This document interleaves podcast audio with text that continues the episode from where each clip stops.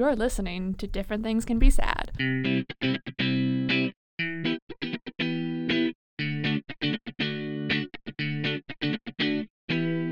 Hello and welcome to Different Things Can Be Sad, where it's cool to care about politics and pop culture. I'm Yasmin Lomax. And I'm Micah Hahn. And for the past three years, we have been the hosts of this monthly politics and pop culture podcast.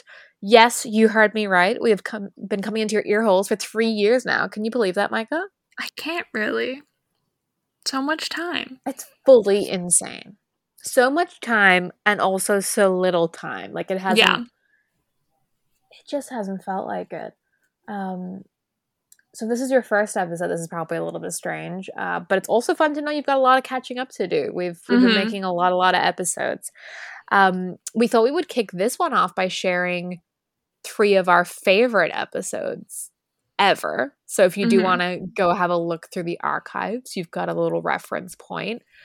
Micah, would you like to share uh, one of yours? I believe we've coordinated on two of them, but you have your own personal Right. singular fave. Um, I really liked our episode on. I really liked our first year. Apparently, 2018, a great time.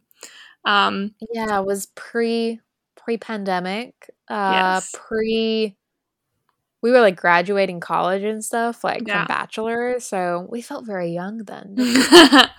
yep.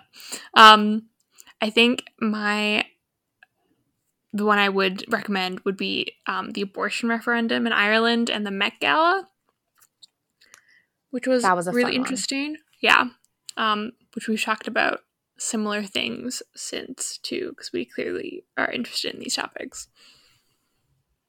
Yeah, that's the thing. I think the ones that like I've picked out as some of my favorites are ones that we like reference a lot. So the Mhm. politics of pride and Old Town Road. That one's our May 2019, I believe, episode. I feel like I used the Old Town Road knowledge a lot in my like own life. Yeah. Whenever Lil Nas X is brought up, I I'm like, oh, I researched this. I've got this. I also really liked our Justin Trudeau and Ariana Grande Pete Davidson episode, which is really funny because like I feel like so much has happened in Ariana Grande and Pete Davidson's life yes. since then. Like we were also caught up on this like engagement and now she's engaged to someone else and he's dating the Bridgerton girl. So hmm a lot has definitely changed. Uh, and then I think my third favorite is a pretty recent one, which is our 2020 party episode. We did a little recap on the year uh, to end 2020, and it was just a really fun one because we had like themed cocktails and stuff. And like, we did a little awards show and we gave things like our favorite reading, watching, and listening. So that's a really fun one. I'm also Mhm. recognizing this is a lot more than three. I think Yes. that's three in your one, and that that's four. I, so I need to add another one. I just realized that one I Yes, loved, which maybe was more for the pop culture segment than the politics, was the Poland protests and Fungie the dolphin. Funky the dolphin. I just think that- Oh. It brought into the life of non Irish people so much joy that we would not have accessed otherwise that it was Thank great. you. Thank you. Now, unfortunately, that dolphin's definitely dead now because he has not been heard of since we did that episode. Um, oh, and we also liked uh, our Australia's Julius Caesar and New York Fashion Week episode. I think that title is is really Mhm. really great. So, I think that's six. So, really, we've given you Just so many options. Yeah. yeah, we're really proud of ourselves. So, guys, give us a little high five, uh, a little virtual ear high five for being with you for three years, and then go back and listen to those because Mhm. we think they're pretty fun. Uh, but we did miss an episode last month, We so we've got a lot to catch you up on. I don't believe we've ever really missed an episode, I Mike. don't I, think, think we've like taken a break to um, create space for other voices before, but we did have to take um, a month long break on this one. And the reason was COVID.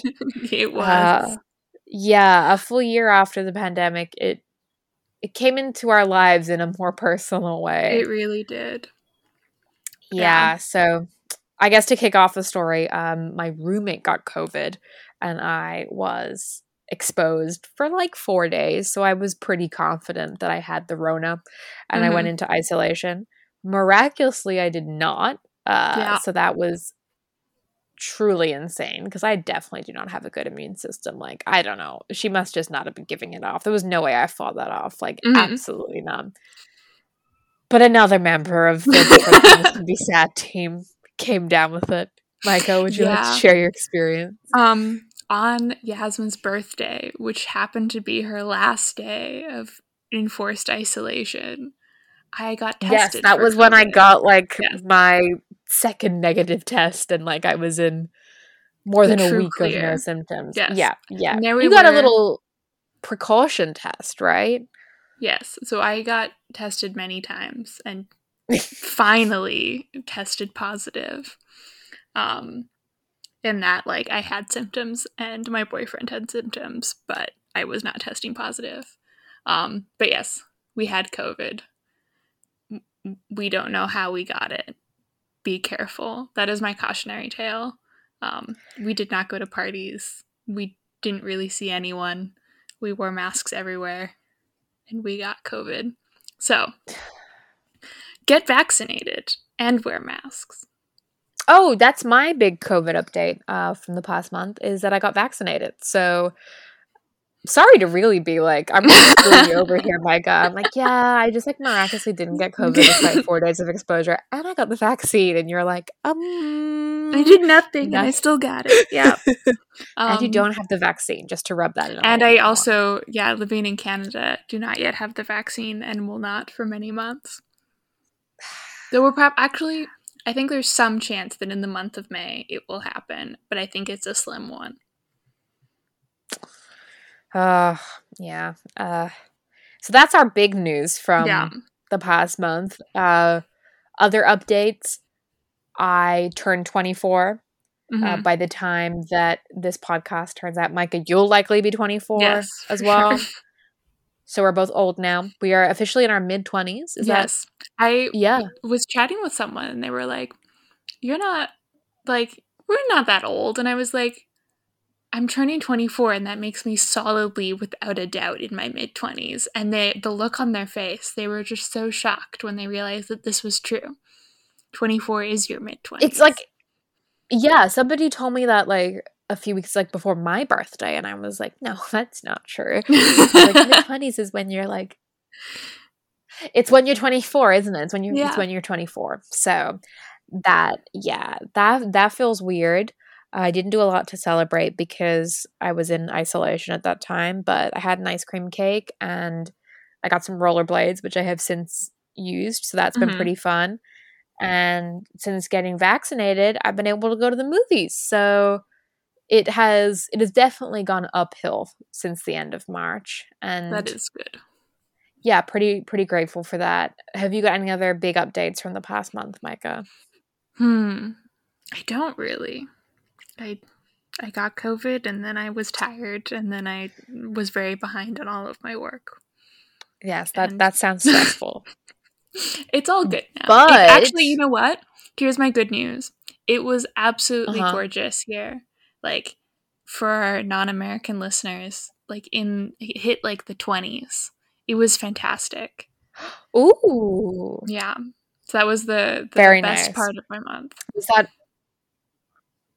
was that while you had the COVID or when that was free to, after like, we were free feel and could fresh go air on your skin? Yeah. Okay. It was great. Okay. That's nice. That's nice. Now, my question is while you had the COVID or in any of the interim time, did you read, watch, or listen to anything fun? And would you like to start with the reading one? Yeah. Um, so I read The Namesake by Jhumpa Lahiri, um, which Mhm. is um, she's a Pulitzer Prize winning writer. Um, this book came out in the late '90s, early 2000s, so was a bit old. Um, just weird to think of, like we are, Like us, Micah. It's old like us. um, so the namesake, um, the namesake was um, the story of a Bengali family um, who immigrates to Boston, um, and it's an intergenerational story. um, Boston, yeah, he um the dad goes to Harvard. Um, but then like a lot of it actually takes place in the Boston suburbs and then in New York. And the New York stuff, very well done, very vivid. Um, but the story um, shifts from the perspective of the immigrant parents to their son. Um, and it's just like a beautiful Oh, read. Um, like you Mhm. completely immerse yourself in the story, and the characters are so interesting. Um, and it's um, yeah, I would highly recommend. I'm currently reading her other book now, um, and loving it just as much. I'm very excited to hear about that one next month. And also very excited because I have been on a very, very good reading kick recently. Nice. Like, you know, when you have those times where you can like never find a good book, hmm I am like on the opposite of that. So if you could keep my streak going with that recommendation, that would be great. Um, but in case any of our dear listeners would like to join a winning streak of reading, I've got two recommendations from the past month. Uh, the first is How to Break Up with Fast Fashion by Lauren Bravo. And this is a nonfiction book that explains why fast fashion is bad for people and the environment and how you can stop buying it. So it's like, you know, pretty standard information. But the best thing about this book is the way that it's written. So Lauren Bravo like admits straight up to being like a shopping addict and like not being perfect when it comes to being like a quote unquote good person. So she's really able to explain why fast fashion is bad in a way that's like relatable and funny rather than judgmental or righteous. And then when she shifts to talking about like how to actually break up with fast fashion and how to shop more sustainably, she offers these really concrete ways of doing so and makes it seem really like positive and creative and inspiring. And I would definitely, definitely recommend this book if you're like starting to feel a little off about fast fashion, like for whatever reasons, you know, whether that's Mhm. like ethics or if you're just like sick of clothes that like fall apart or go out of style in like two seconds, or you know, if you're just thinking you're spending too much money at Zara or you want a wardrobe that feels like a bit more special and a bit more you, then definitely read this. It is really, really fun. I believe it came out because like she's a UK writer. I think it came out in the UK like a while ago and it's a bit more like new to the US. Mhm. But I got it on Apple Books for like nine dollars or something. So it's a Cool. pretty um, easy one to find. And then my other recommendation, I'm like breathless just thinking about this. Um, it is a very, very new book. It came out just this month called House of Hollow by Krystal Sutherland. And I believe I've spoken about Chris, Krystal Sutherland like a lot on this podcast because I absolutely love her books, especially Our Chemical Hearts, which is like one of my favorite YA books ever and like the ultimate comfort read for me. And recently got made into a movie, which I didn't love as much as the book, but Mm. the book just holds like such a special place for me. And the House of Hollow is one that I've been like really, really eagerly anticipating this year. Um, I know the two of us are pretty excited about People We Meet on Vacation by Emily Mhm. Henry because we loved Beach Read, and One Last Stop by Casey McQuiston because we loved um, Red, White, and Royal Blue. Mhm. Red, red, white, red. What did I say? red, white, red, white, and royal blue. Uh, but this is the third one for me that I was so freaking excited about. So now that I've just said how excited I am for about four minutes, I will tell you what it is about. And it is about um, a 17 year old called Iris Hollow. But on that, like this book isn't super YA. It's, you know, yeah, I wouldn't really put it in like the deep YA category. It's one everyone can enjoy and be horrified bit by. But uh, basically, 10 years ago, she and her two older sisters, Grey and Vivi, disappeared on a family trip to Scotland, only to turn up again a month later in exactly the same spot they vanished from. But they had no memory of where they'd been for the past month, like no idea what had happened. And then soon their like dark hair turned completely white and their like blue eyes turned black and they had this kind of like just strange energy and like Mm. despite all this weirdness um you know, we catch up with them 10 years later, and Grey, the oldest sister, is now like a world famous model and designer. And Vivi, the middle sister, is in a European punk band. But Iris is just trying to like get on with high school life. And she's like doing an okay job of it until Grey disappears again and another mystery unfolds, or, you know, a continuation of the original one.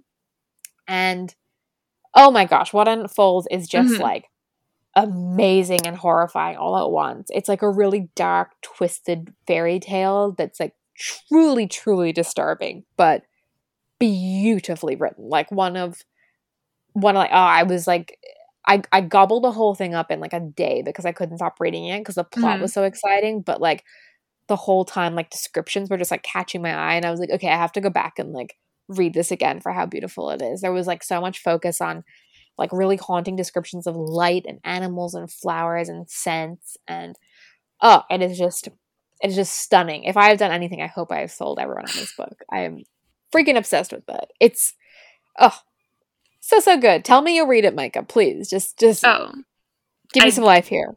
it sounds good. Okay, Definitely will. thank you, thank you, thank you. Um, convince me of something I should watch. What did you watch this month? Mm. Um, so everyone who gets COVID should have a COVID show. Um, my Mm, I COVID show um, was Better Call Saul because it is John's favorite show ever. Um, if you are out Is it really? yeah, um, it's great. Um, if you're out of the loop, it's the prequel to Breaking Bad about the smarmy lawyer um, who helps all the criminals in the show. I have not seen Breaking Bad, um, and I still liked this. Hmm. Um, it's great. Um, super compelling. The direction of the show, as in like the directing, great. Like there, it's much more like a movie in certain ways. Like they really play with camera angles and like it's just kind of blows me away that it's a TV show sometimes. Um, so would recommend that if you're Mm. looking for something to binge. Um, if you're looking for something um, to lighten your heart and your mood, um, I recently watched The Broken Hearts Club, um, which is a rom com that it came out last year, this year. Um, I I have a write. question, Micah. Yes. Is this maybe called Broken Hearts Gallery by any chance? It totally is. I don't know why I wrote this down wrong, but it is called Broken Because I Hearts no, the only reason I say it is because I was so excited. Um, for anyone who is listening, we're very professional. We have a Google Doc that we make some notes in before the show, and I was like so excited when I saw this, and I looked up Broken Hearts Club, and it was like some baseball romantic comedy from like the '90s, and I was like, this doesn't sound, Sound the same. right? No, it is Broken Hearts Gallery. Okay, I, I, I wrote this while watching it. I was like, this is so good. I'm going to add it to the thing. Mhm, It was so good in that it was like exactly what I needed in the time. It's very cute. mhm. It's very cliched. It's romance.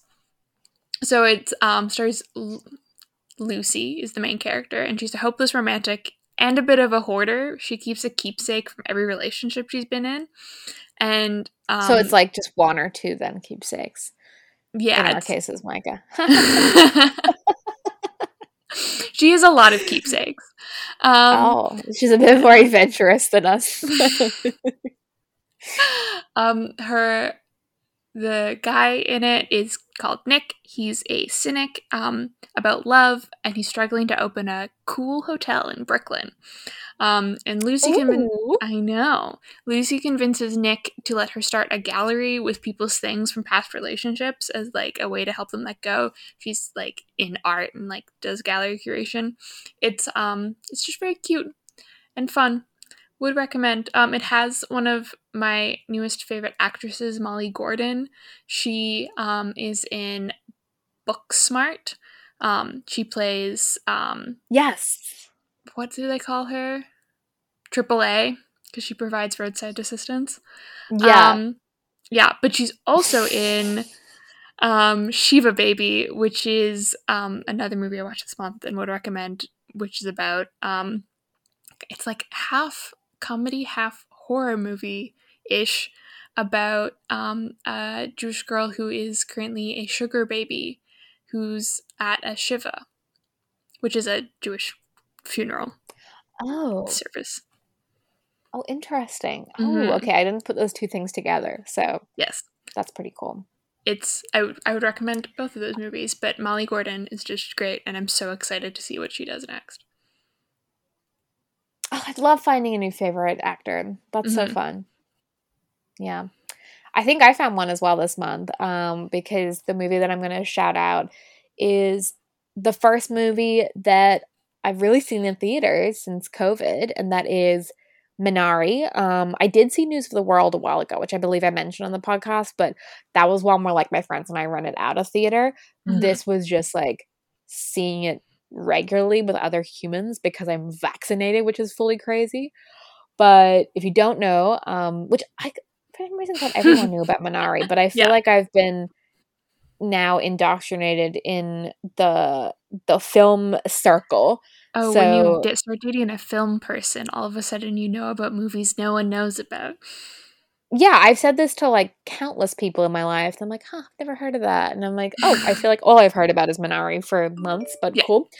So Minari is about a Korean family of four who are later joined by um, the mom and the family's mother.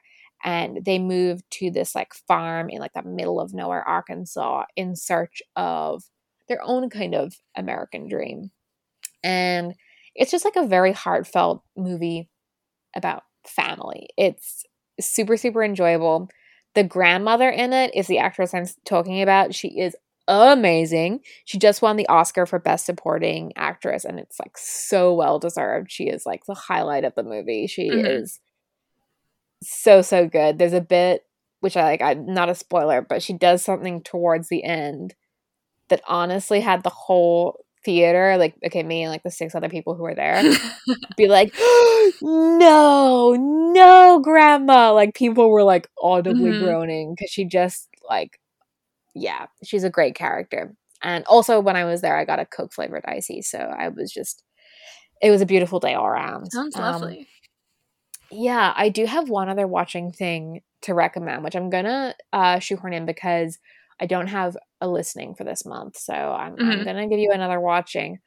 But I don't know. I don't know if I should admit to this, but um, last night, as I was, you know, doing a little bit of prep and research for this, I accidentally watched the whole Girl Boss show on Netflix. Oh no.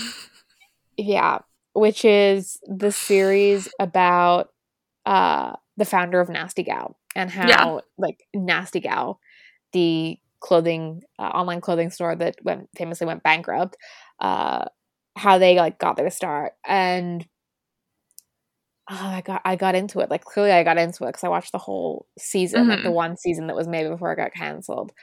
It is absolutely ridiculous. And the main character they say at the beginning that it's like a very loose interpretation of real events, and I hope it's a loose interpretation of her character because like it's Mm. not flattering. Like Mhm. she's awful. And I'm not saying like, you know, that she's awful and likable because she's like a woman and like we don't have leniences for that, but like she's legit like really bad. Like her friend like she just does such bad things. Like there's an instance where her because this is set in like 2006 or something and she wants to get like nasty gal it starts off as like a vintage like ebay uh Mhm. profile. And she wants to get that off the ground. So she's like doing like myspace a lot but she's made like her top eight friends like oprah and like publications and stuff. And her Mm. friend was like hey it's important to me that like i am in your top eight. And she's like no f you. And they have like a huge falling out. Or like her friend like asks if she could come like work for her at nasty gal because like she has the money to pay her and stuff and she's like no there's like not a place for you here. Like i'm nasty gal. It's not you. You're dispensable. I'm the important one. Like she literally says these words and it's like very insane. But there's some cute clothes there's some good music and i, I got kind of into it unfortunately so yeah that's my confession that's my confession Yeah. um what about your listening because i'm not going to contribute to this i feel like i need to stop contributing because i'm going to embarrass myself further Um, I'll join you in the embarrassment and say that I did read the nasty, uh, the Girl Boss book. You read it? Yeah, like way back in the day before it was what even a you, show. What did you think of it? She's deeply unlikable in the book too. Oh no! Yeah. as far as I remember, I mean, it's like when did that book come out? Like it's been like six years at least. It will be a while because I think the show came out in like 2017. So which was like four years ago now. So it would have had to have been like a couple years before that. And it like really like oh, because the book is actually called Hashtag Girl Boss by Sophia Amoruso. Um, amazing, which is amazing. just embarrassing. It came out in 2014, so it is seven years old. Um, we are old. This whole thing is just making me realize how old we are. So yeah, I was like, I must have read that in high school. I did read it in high school. Um, yeah, it, I feel bad. I feel like I've been, we've been ragging on it a lot. It's hugely problematic, like in a lot of ways. But I freaking, I really enjoyed it. So I'm, I'm gonna, I'm gonna sit on the fence with this one, uh, Sophia. If you're listening, sorry. I think I'd like to be your friend. Um, I'm sorry. So both, both of the things are true. No. Um, okay. Okay. Sincerely moving on. Listening. listening. Um, we have two albums to recommend. Um, one is called Somewhere by Sun June. Um, they're an Austin-based indie band. Just like very pretty, good, chill, steady music. It's very mm-hmm. like melan. It's melancholic, but without being like too sad. Um, so okay, good. good mix. Yes. Um, and then I also recommend um, Today We're the Greatest, which is the new Middle Kids album, who I think I recommended their first album in like our second episode. Um, they're from Australia. I think you did. This name yeah. seems really familiar. Um, I don't like this album as much as the last one, but um, it's always nice to get new music from bands you love, and I have a feeling it'll grow on me as I listen to it more. So I'm excited to Do like. Do you think it should have been called Yesterday? We're the greatest then. but um, Micah, please insert a little, a little drum noise there. I'll, I'll add the snares just for you. Thank you, thank you, thank you. Mm-hmm. Um, but yeah, I think that's all we have in recommendations this month. So this month, um, I I don't know if you've been listening for a while for these whole three years. Um, you know that I often like to talk about things that we don't traditionally understand to be political, but that really are. Um, just a spoiler for what you missed last month. I was gonna talk about the boat, but now the boat is such old news. Um, the boat. I'm not even we're not even going to tell you which boat it is, so you have to think back to what was happening in March 2020 if you're listening to this far in the or 2021 if you're listening to this far in the future. Just the boat. um but what I'm going to talk about this month is um, childcare, uh, specifically government funded childcare. Um, so I think it's a great example of something that's really mundane, but actually has a profound influence on individuals and society at large. Um, so just a caveat, I unfortunately when discussing childcare, you it's really easy to step into kind of cis and hetero language. Um, because almost all of this mm-hmm. research is done on heterosexual couples and people who identify as women um, and uses the gender binary quite a lot. But it, it is the case that like these issues are more complex than that. Um, it's just the data is not out there and someone should make it. Um, so, to start us off, um, what do we mean when we say we're talking about the politics of childcare? So, that means um, the provision of free or discounted childcare services um, for kids below school age um, that's provided by the government to all those who need it. And obviously, that looks like incredibly different country to country, um, state to state, mm-hmm. province to province. Um, but if you think about it, five years is a huge amount of time um, for someone, and, and normally it's a woman, um, mothers, um, to be out of the workforce and taking care of children. And that's just one kid. Like, yeah, it's like one thing to say five years, but like, I don't know a ton of only kids. Like, if that is someone's, you know, typically mom, they've probably taken way more than five years out. Oh yeah, like you could even if you don't have them, like even if you have them one after another, it's still like six, seven. Yeah. Um, and I the fact that it's mothers is I think really important. Like the societal expectation is that women will be taking time off work to take off to care of children. Um, and that if they aren't, then it's their responsibility in some way to figure out how to get their children taken care of. Um, Do you think that comes from like the early, like biological reasons, like for that? In that you know when babies are little, they need or often need to be like breastfed, so it's or like either traditionally or maybe even now that like couples kind of like make a decision that's right for that time, and then it ends up going on I- a lot longer. I think there's like so many different factors in it. Like obviously if you choose to breastfeed then like yeah, whoever I mean it's not necessarily a woman, but like typically Yeah. um that's the person who um is responsible for that. Um hmm but I think also it's the kind of not just societal expectation that women will have like it's that it's the whole like life cycle like women are expected to have children that they want to have children that um um that they care more about what they're doing like this kind of like trope of fathers babysit but Yeah. women take care of their kids um True. and i think even if you're making Yeah. um like equitable decisions within a relationship of equals in a lot of like statistically we know in heterosexual relationships that women take on more responsibilities when it comes to children even if they see themselves in this like yeah. feminist relationship whatever you want to call it Yeah, no, that okay, yeah. Now the more that I'm thinking about it, you're that makes a lot of sense. And like there's so many other factors you could bring in as well. Like when you've got things like um, you know, like patriarchal or like workplaces or um like gender pay gaps, then mm-hmm. you know, you may have like a situation where it makes more like financial sense for the woman to ag- again like just using the heteronormative language for the for the woman to like stay at home um, Yeah. because the man has has been given um, more opportunities to make more money for the family. yeah so i think like obviously every family is individually different and- yes, and like yeah. makes their own choices but like across the board statistically we see that there are these trends um okay, And so I think childcare is often couched as like an economic thing, like an issue of like who makes money, when do they Mm. make it, how much money is the country making. Um, and I think those things are important. Like those things are deeply connected to like people's everyday prospering.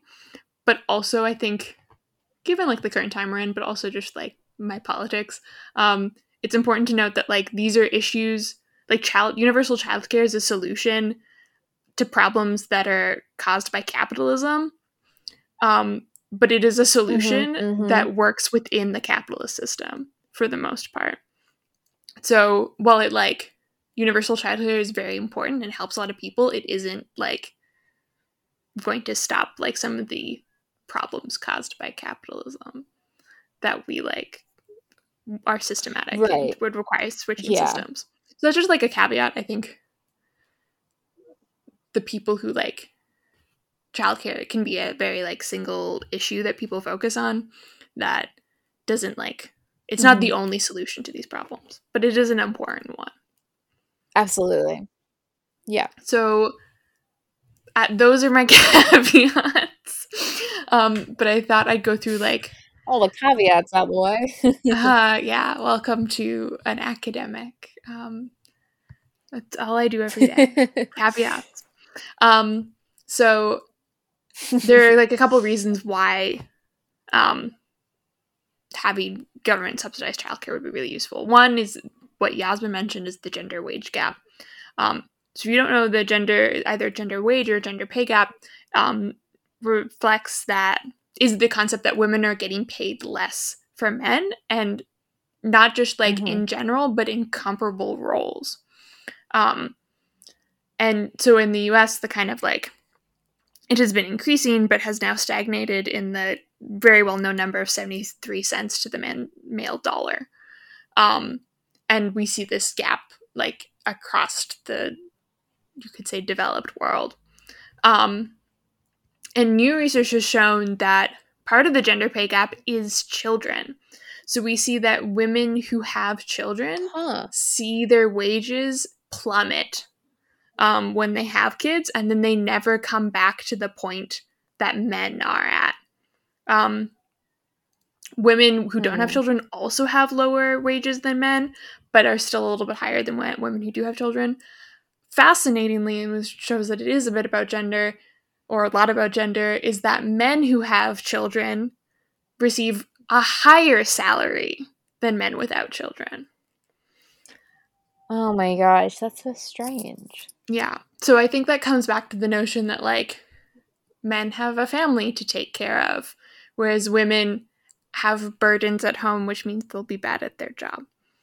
Um, Right. So it's like this idea that, you know, you've you've taken however much time out of the workplace, um, even just to like go on maternity leave or something. So now you're not as good at your job anymore, or now you're going to be distracted, but oh, we're going to give this guy like a pat on the back and we're actually like helping out his family. So like Yeah. here's a little salary bump. exactly. Yeah, that's a really interesting perspective. hmm Um, so another related to wage, and before wage even, is that women are underemployed compared to men. Mm. Um, so worldwide, 49% of women are actively working compared to 75% of men. And you could be like, well, yeah, maybe women are choosing not to work. Well, a recent poll found that 70% of women would like to be working instead of doing unpaid labor at home. Huh. Um, so there's a like 20% gap between those who are working and those who want to be. Um, obviously, like you choose to work at home or like live and do domestic labor is incredibly important and like keep society going. But um, there's clearly a gap where people do want to be working and they can't. Mhm. Um, so the and obviously it's not all related to childcare access, but part of it is. Um, so what's the state of childcare right now? Um, pretty bad. Childcare has been increasing in costs in the U.S. and Canada and comparable countries for years.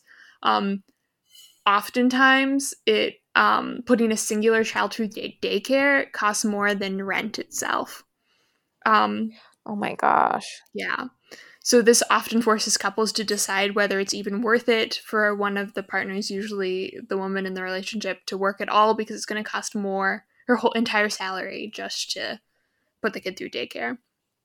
Um, so as an example, in Toronto, it, which has the highest child childcare costs in Canada, um, it costs over fifteen hundred dollars a month to send a singular child to childcare. Oh my gosh. Yeah, what Which if you have more than one? Yeah, if you have more than one, like um, Yeah. there's I've been reading a lot about this and there's all this anecdotal evidence about how people choose to only have a singular child because they can't afford to have another one those 5 That's years that they're not in school. Yeah. Um so COVID has obviously changed everything, but especially the way that we work and the way that how we live at home looks like. Um, so the gender wage gap has increased in the U.S. for the first time in years. Um, Mm. It's really important to note that note though that almost the entirety of this gap is accounted for by the lost wages of women of color and not white women. So white women are perfectly fine, but women of color have been have a higher, bigger gap than they used to. Um, hmm we've seen a huge gap in women who are actively looking for jobs um, in the US and Canada and around the world. Um, so there's less that number of like 70% 70% would like to work. Um, actually, no. Um, it's that number 49%. So it's because 49% of active job seekers and people who have work. Um, but now people are just, even if they want to, aren't looking for jobs. Um, and Yeah. we've seen um, schools and daycares being closed, and women are disproportionately taking over child rearing responsibilities in heterosexual relationships. So, like every two months on Twitter, there's a new new story going around about like women working full time from home while also taking care of their children while their husbands are just working full time from home and don't take over how raising their children at all. Um that's like fully bizarre. And this whole Yeah. working from home thing like has just made me think like it's been easy enough for me to do it because I don't have you know any responsibilities. But even when I was like puppy sitting for a dog, I was like, "Oh, this Yeah. is this is like something to think about while I'm working. You know, I have to be like, okay, this is what I have to like do on my lunch break, or like, you know, you're still kind of like keeping a little eye out as you're typing on your laptop. But like, what if that's a whole human? That's I know. yeah, no, that's yeah. I, what if you have to like uh homeschool them as well? Like, what if they Yeah. are? You know, that that's the thing. Like, we've been talking about the the preschool years, but like, what if they they're they're school age and then you're trying to teach them stuff? Absolutely not. How does that? How would that work? completely bonkers. I like have Yeah. such sympathy for like all parents during the pandemic, but especially Oh mothers gosh. who are like taking this on. Yeah. Um so what we have all these issues. COVID has exacerbated them. Um, what does government funded childcare actually do? So on a like grand national scale, certain economists have estimated that every dollar that the government puts into childcare can lead to a dollar fifty to do- uh, 280 return in the general economy. So it's an economic boost overall because all that money people would Huh. be one spending on childcare is getting spent somewhere else and two they're making more money because they can actually afford to work. Um, we also know that subsidizing childcare results in more employment for women. So, Quebec, a province in Canada, has had um, universal childcare at 480 a month. It is currently um, for the last 24 years since 1997. Um, Mhm. and before the Institute of Child Universal Childcare, their employment was four percent below the national average or the rest of Canada, Mhm. and now it's four percent above. So women are much wow. more participating in the workforce. Yeah. Um, I think also we're going back to like what we talked about at the beginning. I think universal childcare will have would have an intangible, less tangible kind of effect on how we understand who should be taking care of kids. If we understand that the government is in some way responsible for making sure that Mhm. kids like are taken care of so their parents can work, then we take away that responsibility solely from individual mothers and put it into a collective responsibility. Um, and maybe that'll shift a bit how we understand who like who takes care of kids. Um, additionally, this is something the Canadian government has been pushing a lot. Um, childcare actually could benefit kids in the long run. Studies show that kids who go to full time daycare Oh. um, like flourish um, socially and have better academic and economic success in the future. So, the reason why Hmm, we're talking about childcare today, not just because it's really interesting, um, is because Canada is actually finally getting universal childcare or affordable childcare, um, which is fantastic. So feminists in Canada um, have been fighting for some sort of government funded childcare for 40 years. It's been one of the main parts of the feminist Wow. agenda. Um, and finally, um, after 40 years, that it's happening. So the goal is to have a 50% reduction in costs by the end of 2022. Um, and to eventually have a Oh, that's $10 soon. that's super soon. Um, but eventually they want to have Hmm. ten dollar a day childcare. So that's if you want me to do the quick math for you, three hundred dollars a month. Um, which for people in Toronto is Wow. like a third of what they're currently paying. Um, They're saving like twelve hundred dollars. yeah. Um, and that's gonna the goal part of this is to like create new childcare facilities, hire new people who are trained and competent, and give them good jobs. Um, but it's really exciting. I think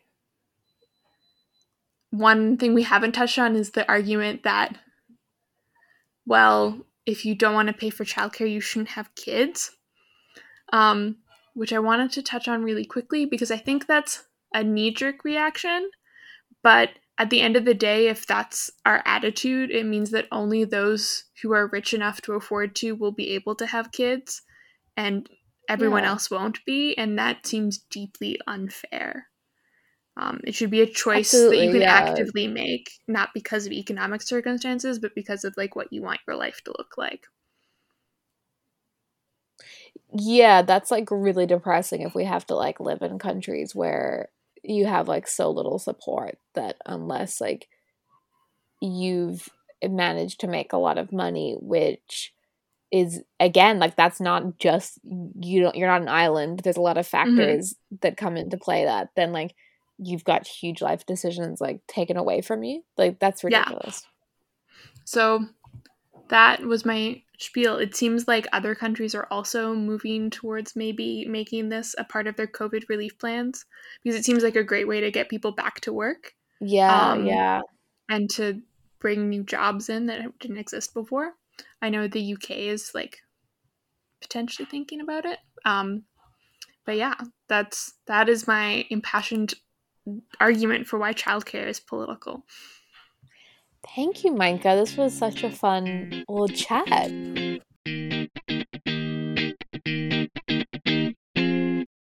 Okay, so for our pop culture segment of the show this month, I am going to be talking about uh, singer and actress Demi Lovato, who recently walked into a yogurt store and things got complicated. We're going to talk about what's happened and what it means, but just to uh, kind of follow in Micah's footsteps and offer a lot of caveats here.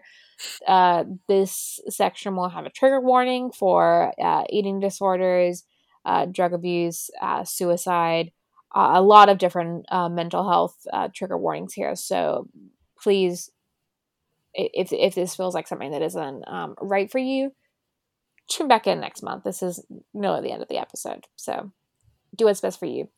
Um, also, I am not an expert on eating disorders and I am not Demi Lovato. So I am not Mhm. going to try and uh, speak for her or um, try and like rationalize things or give like a right and wrong uh, way to feel or experience things. And this is like gonna be in at some points lighthearted, but this isn't like us just like uh like laughing at her or mocking her because I, we're doing this segment because that's what I kind of felt was missing from this discussion Mhm. was like somebody actually doing like a little deep dive and really pulling it apart and doing it with like compassion and sensitivity. It feels like uh, it's been very emotional, uh, no matter what side of the fence you're on, and uh, the kind of like mocking and making a meme out of it side has been louder. And there's definitely you know a critique to be made, but we're going to try to do it in a constructive way here. So that's all I've got to say there. So to jump in, let's do a little recap on who Demi Lovato is. Micah, did you grow up with Demi as a figure in your life? Because she definitely inspired some bangs for me back in Oh, completely. I days. I was obsessed with her first album. Yeah. That was the one where she sang about wearing Converse with her dress, I believe. And Yes. it was very influential. Mhm. Yeah. So, as I mentioned before, she's a singer and actress. She's now 28 years old and originally rose to fame on Disney Channel. So, you might know her from movies like Camp Rock or TV shows like So Random. And um, even much prior to that, Barney and Friends when she was very, very young. And she's had some pretty big hits over the past like few years. So there was like Cool for the Summer a few years ago that was pretty big, and Sorry Not Sorry. I'm sure there's more recent ones, but they're kind of like the big ones that uh, Mhm. stick out to me. But she's also been quite a prominent figure in the news because she has been through a lot of health struggles. So Mhm. she had um, suffered from bipolar disorder, self harm, sexual assault, and uh, being bullied before she went into rehab at age just 18. Um, and she had like famously revealed that, you know, she had been doing a lot of drugs. There was like, yeah, the famous revelation Yeah. that she was like doing cocaine several times a day and like smuggling it onto airplanes because she um, had just fallen into a pretty bad addiction there and uh, was doing a lot better. But in 2018, she released the single Sober, in which she revealed that she had relapsed after six years of sobriety. So that was a pretty brave thing to do. But about a month after that song came out, she was rushed to hospital um, due to an opioid overdose and remained there for about two weeks before uh, entering a rehab facility. And that instance had like huge media attention. I'm mm-hmm. I'm sure you all remember it. It actually made her the most googled person of 2018 ahead of Meghan Markle, which was like the year that she married Prince Harry and yeah. uh piece of crap Brett Kavanaugh. So Yeah. Obviously a pretty big story. I mean, that's like another topic entirely, but it did push the topic of drug addiction into like the celebrity realm of headlines and really challenge people's ideas of who suffers from this. Like it can be young, beautiful, successful women who are actively trying to overcome it. Like it's not this like stereotypical idea of like drug addiction that people think it is.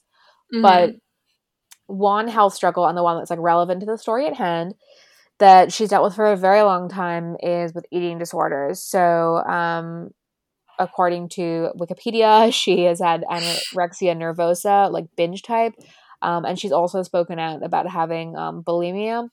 So, you know, years ago, she had told ABC News that she had been like compulsively overeating when she was just eight years old, and that's where that sort of began.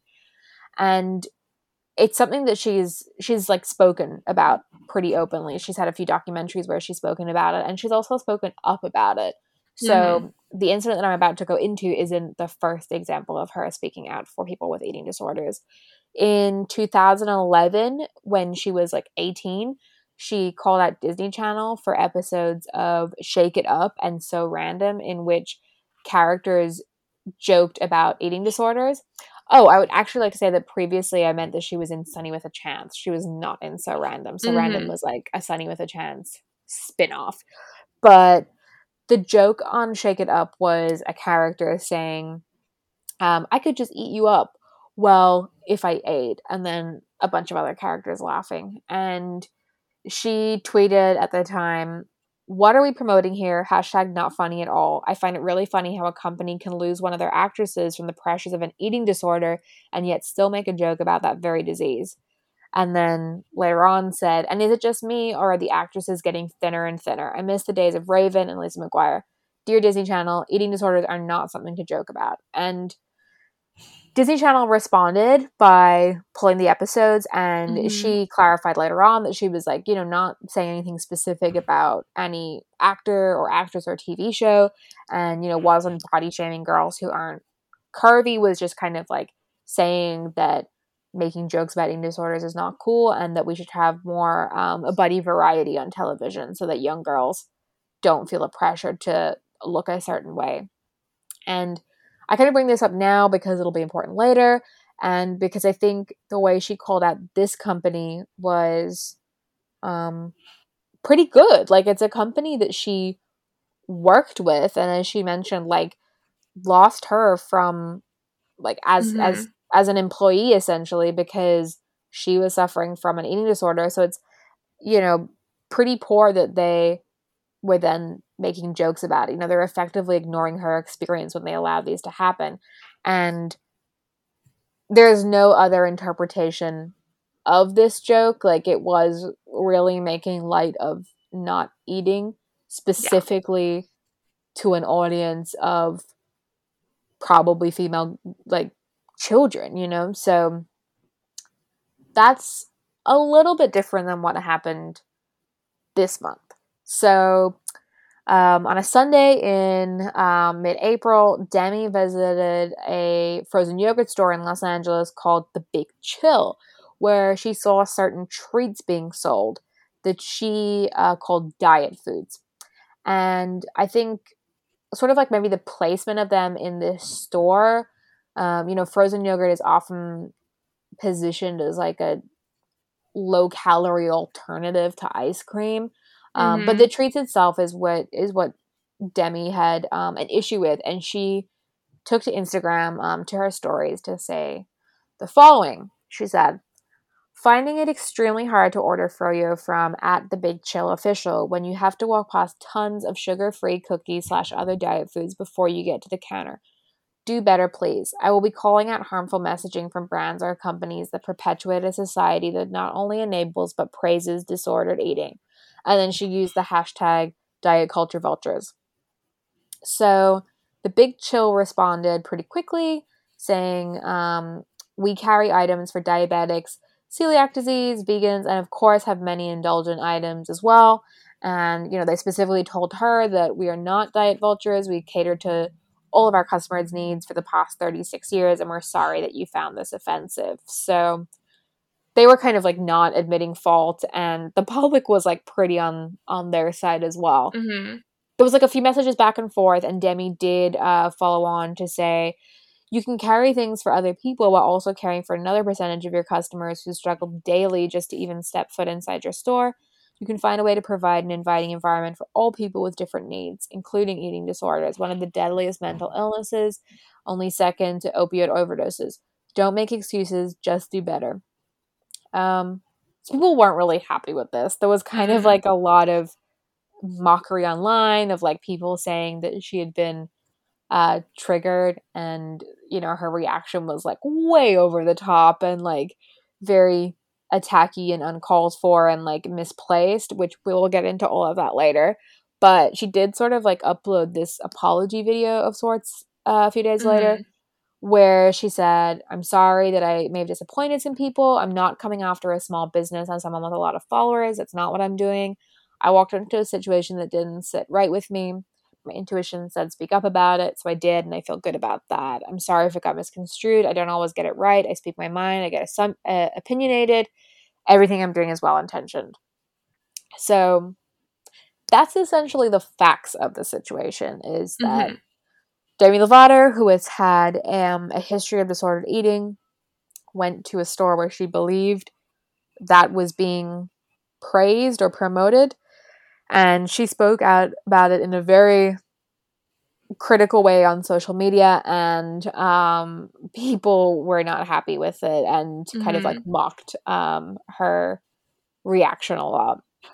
But yeah, before you know we kind of pass judgment, I think it will be really good to just like pull apart the different threads here. So the thing that's like really at the center of this is diet culture. So um, you know, things like eating disorders don't exist in a vacuum. You just like you know, people generally don't wake up just like feeling like they don't want to eat anyway, you know, they anymore. Yeah. Like they're they're they're feeling that a pressure to look or act in a certain way because of the expectations of society. So, UC San Diego uh, defines diet culture as a set of beliefs that values thinness, appearance, and shape above health and well being.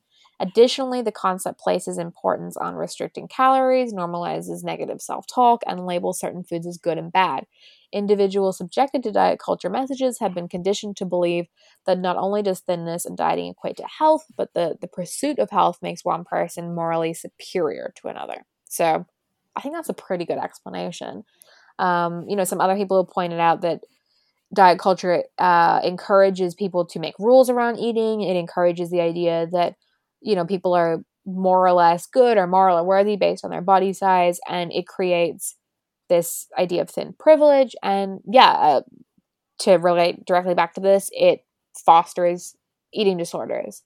And eating disorders are extremely serious. I think some people kind of like scoffed at Demi's like assertion that they're like the second um deadliest mental mental illness in the US like and I thought it was a bit like ridiculous that she was comparing like an eating disorder to an opioid overdose but um they're really bad and they're really Mhm. freaking serious so uh it will affect eating disorders will affect about 28.8 million Americans in their lifetimes and less than 6% of people with eating disorders are medically diagnosed as underweight. So it's not about having this like I mean, like as we were growing up, there was this whole idea of like someone looks anorexic. Um, I'm doing this all in quotations, and it's that idea that they're like super, super skinny, but that's not a guarantee that someone has an eating disorder Mm-mm. and it's not um, the only indication of one either. Like people have um, plenty of different body types and have very serious eating disorders. Um, and there's a direct eating disorder related death in the US every 52 minutes. And about 26% of people with eating disorders attempt suicide. So this is really freaking serious. And it is insane that, like, that has been, or that, like, yeah, the, the a, a culture that fosters them has been so widely accepted. So just want to put all that out there. Um, and then I think another thing that people are missing about the story are the specific treats that gave Demi the impression that they were contributing to diet culture. So the treats are not like these were not like little toppings like you know when you go to a frozen yogurt store and like the little like like topping buckets yeah. that you like put on your frozen yeah and it just has like m&ms or something it's not that they were actually these like packaged treats um, by a company called eat me guilt free. And eat me guilt free is a company that was started in uh, 2013 by a registered nurse and certified sports nutritionist. And um, on their website it says it was created to fill a void for um, her original customers, which were clients, the um, Christy Bessu, who is the registered nurse and certified sports nutritionist and the founder, worked closely with to craft nutrition programs, helping with everything from disease management to improving labs to just being able to move and feel better about themselves. And an Instagram post in response to this incident read, at Eat Me Guilt Free, it has never been our intention to spark feelings of guilt when eating any food. In fact, it's quite the opposite. We strive to modify recipes of food that people love and crave, but traditionally feel less proud of eating because of high sugar content and many other refined ingredients. So basically, this company sells things like little brownies and cookies and stuff, but like, yeah, with like less sugar or like less calories. And they have asserted that that is not just to help people lose weight. It's for a variety of reasons. You know, it might be that someone has mm-hmm. diabetes mm-hmm. or they might need to um, improve labs in some way. So that's all very valid. Interestingly enough, a comment I noticed on this Instagram post was from one Kumail Nanjiani, who we have spoken about on this uh, pod. And he said, your brownies are so dang good. I live on them. And your cinnamon toast and your pumpkin bread thingy. Your desserts help me stay on track while still indulging my sweet tooth. Don't change a thing.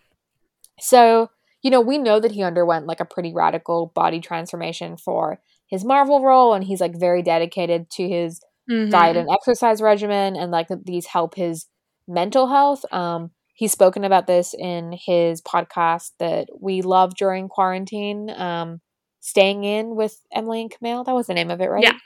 Yeah.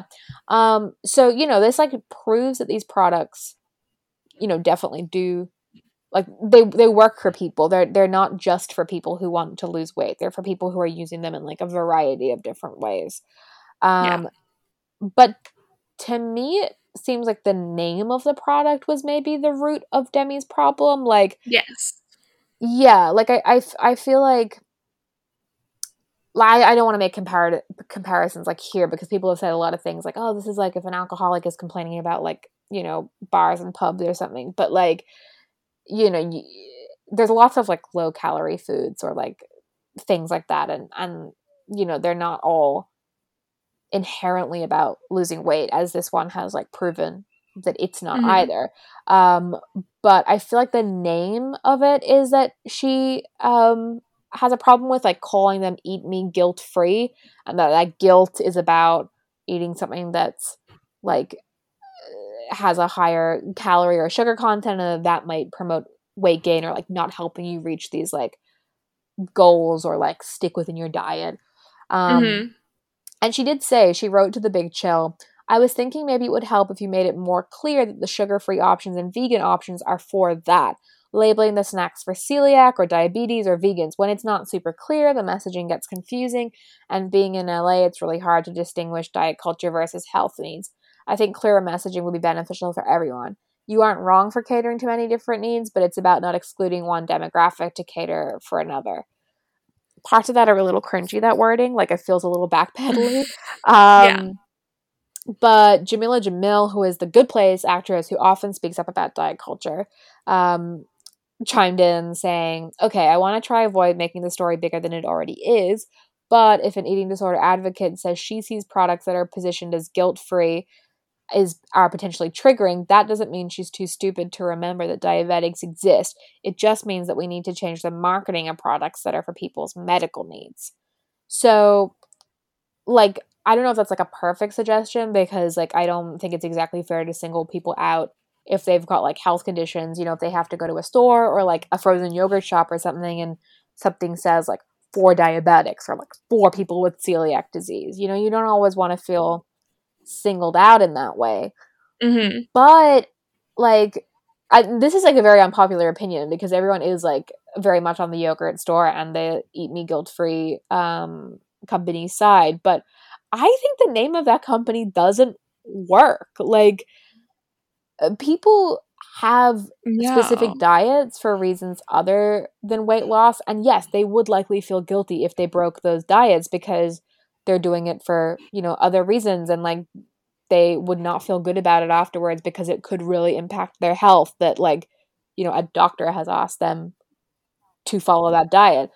But I do find it kind of bizarre mm-hmm. that this company didn't realize that one of the possible interpretations of their name is one that could damage like 28 million people. Like as someone who works on branding projects for companies and like I like in my line of work I do things like naming brands and like collections and products and like features. I wouldn't have chosen this name. Like I think that it's kind of bad because like yeah, it, it it upsets people. Like I wouldn't choose a name that could upset people in this way. So mm-hmm. And like, I think, I wonder if the association of guilt with any type of eating is part of diet culture. Like, if you're diabetic and you accidentally eat or you on purposely eat sugar, like, mm. you shouldn't feel guilty about that. Like, like you made a mistake and you like continue, but like, there's no that you should feel guilty because like it's really hard to live with a disability. Like, if you I, I know people are like mm. on the fence about whether diabetes is a disability and people like have very strong opinions about it but like you shouldn't feel guilty that you like live in a world that isn't built to like accommodate yeah yeah exactly. I think the word guilt i just yeah i'm not sure it should belong with food. Like obviously that guilt is like differently placed when it comes to something like diabetes because like yeah, unfortunately, like it, it, it, I guess it's like the difference between making a choice that like could actually affect your health versus like one in the case of like an eating disorder that like is is not like you're it, it's like you probably should eat, eat the the full version of it.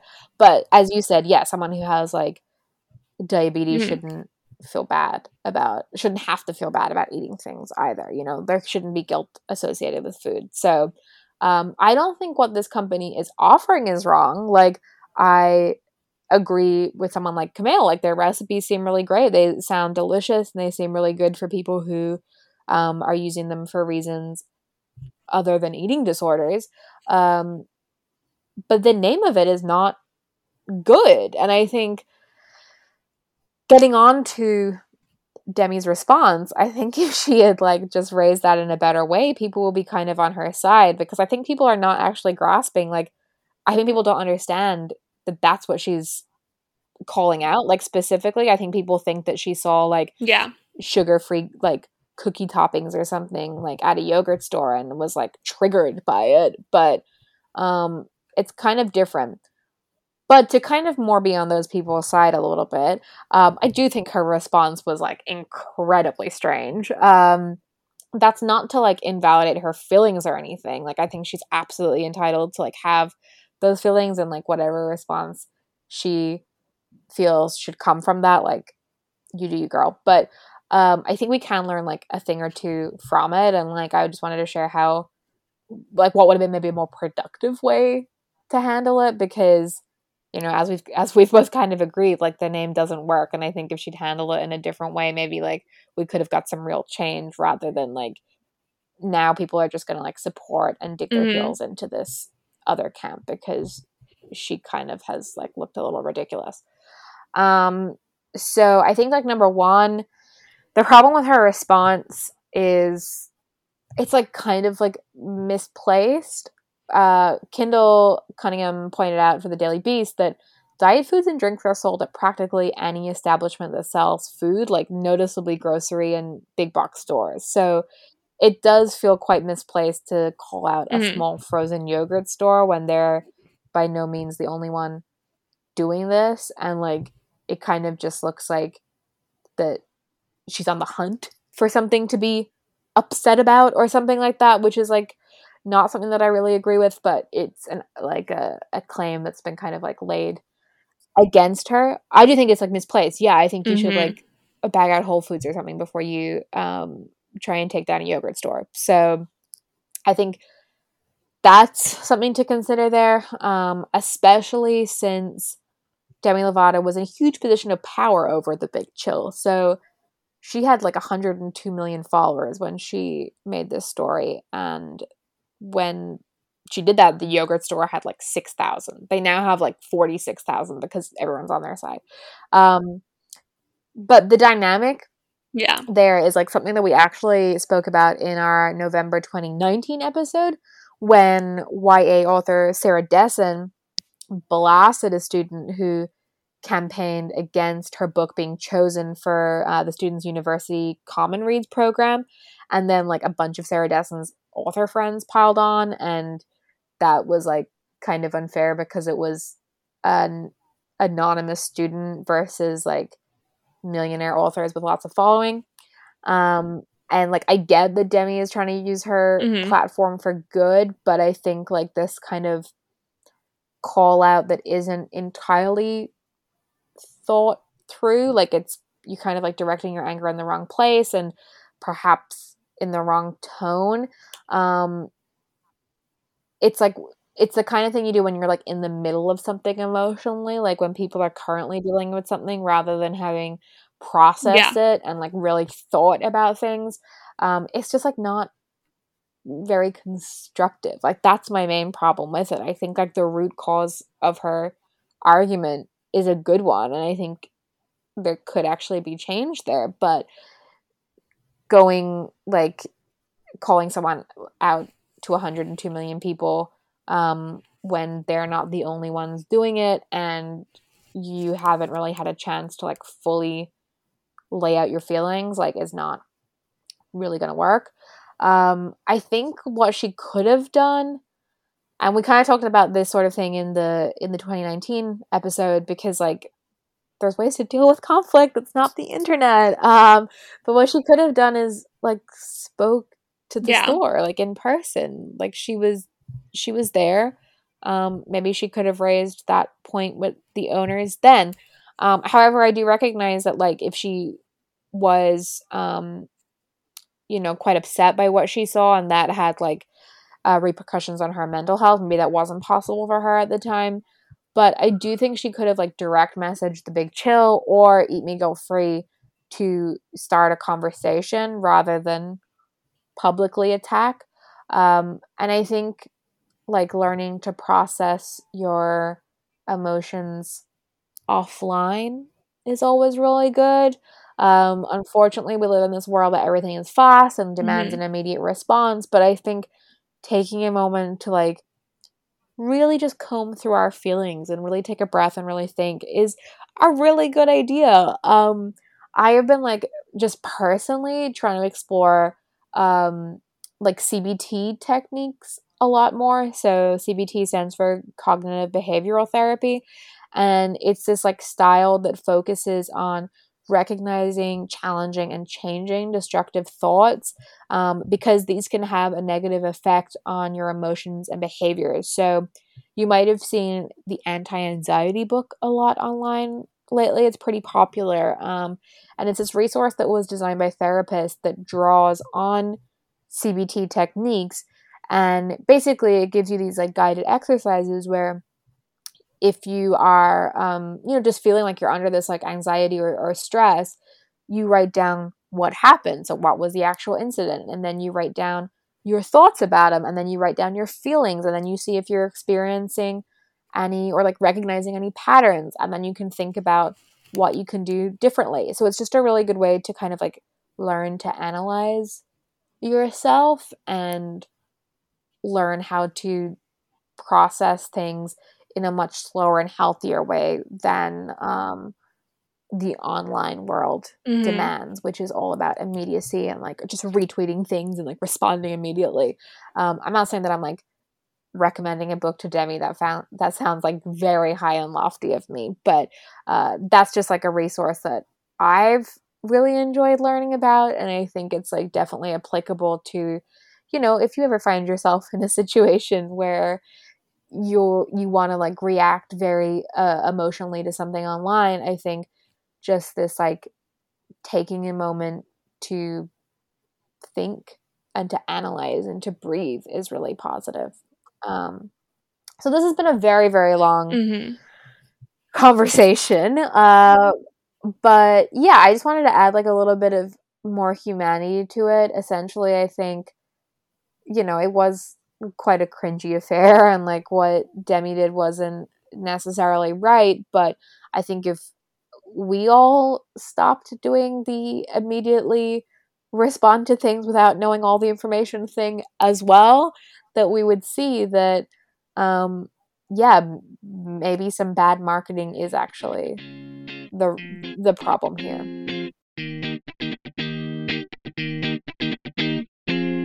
Alrighty then. Well, that brings us to another episode of, or the conclusion of another episode of Different Things Can Be Said. We're not just going to jump right into the next one. Mm. Um, you're not getting a makeup episode just because we missed last month. It was some well deserved break. Yeah. Um.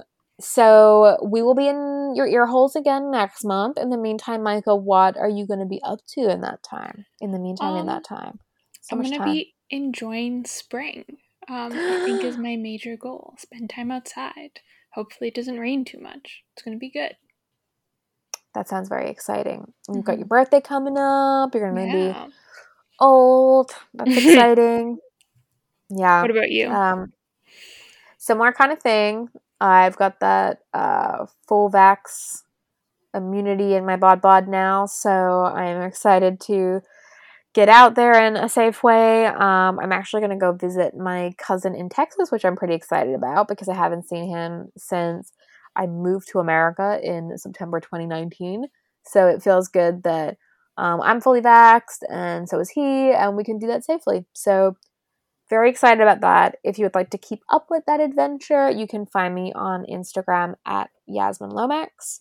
Where can people find you, Micah? Um, you can find me on Instagram and Twitter at, at Micah Hahn.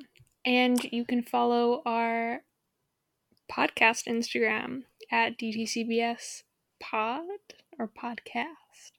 Podcast, I believe podcast. we are. We've taken a little posting break as well while we've while we've been off, so the the Instagram is a little rusty in our brains, but we're coming back now. So prepare for lots of fun tweet sharing there and um, maybe opening a little bit of a conversation on the topics that we've we've talked about. So mm-hmm. give us a follow, and we'll catch you in a month. Bye. Oh, we forgot the bye. The bye. bye. Sorry, I was going to do a little acoustic, an acoustic version of our, our theme tune. Bye. Bye.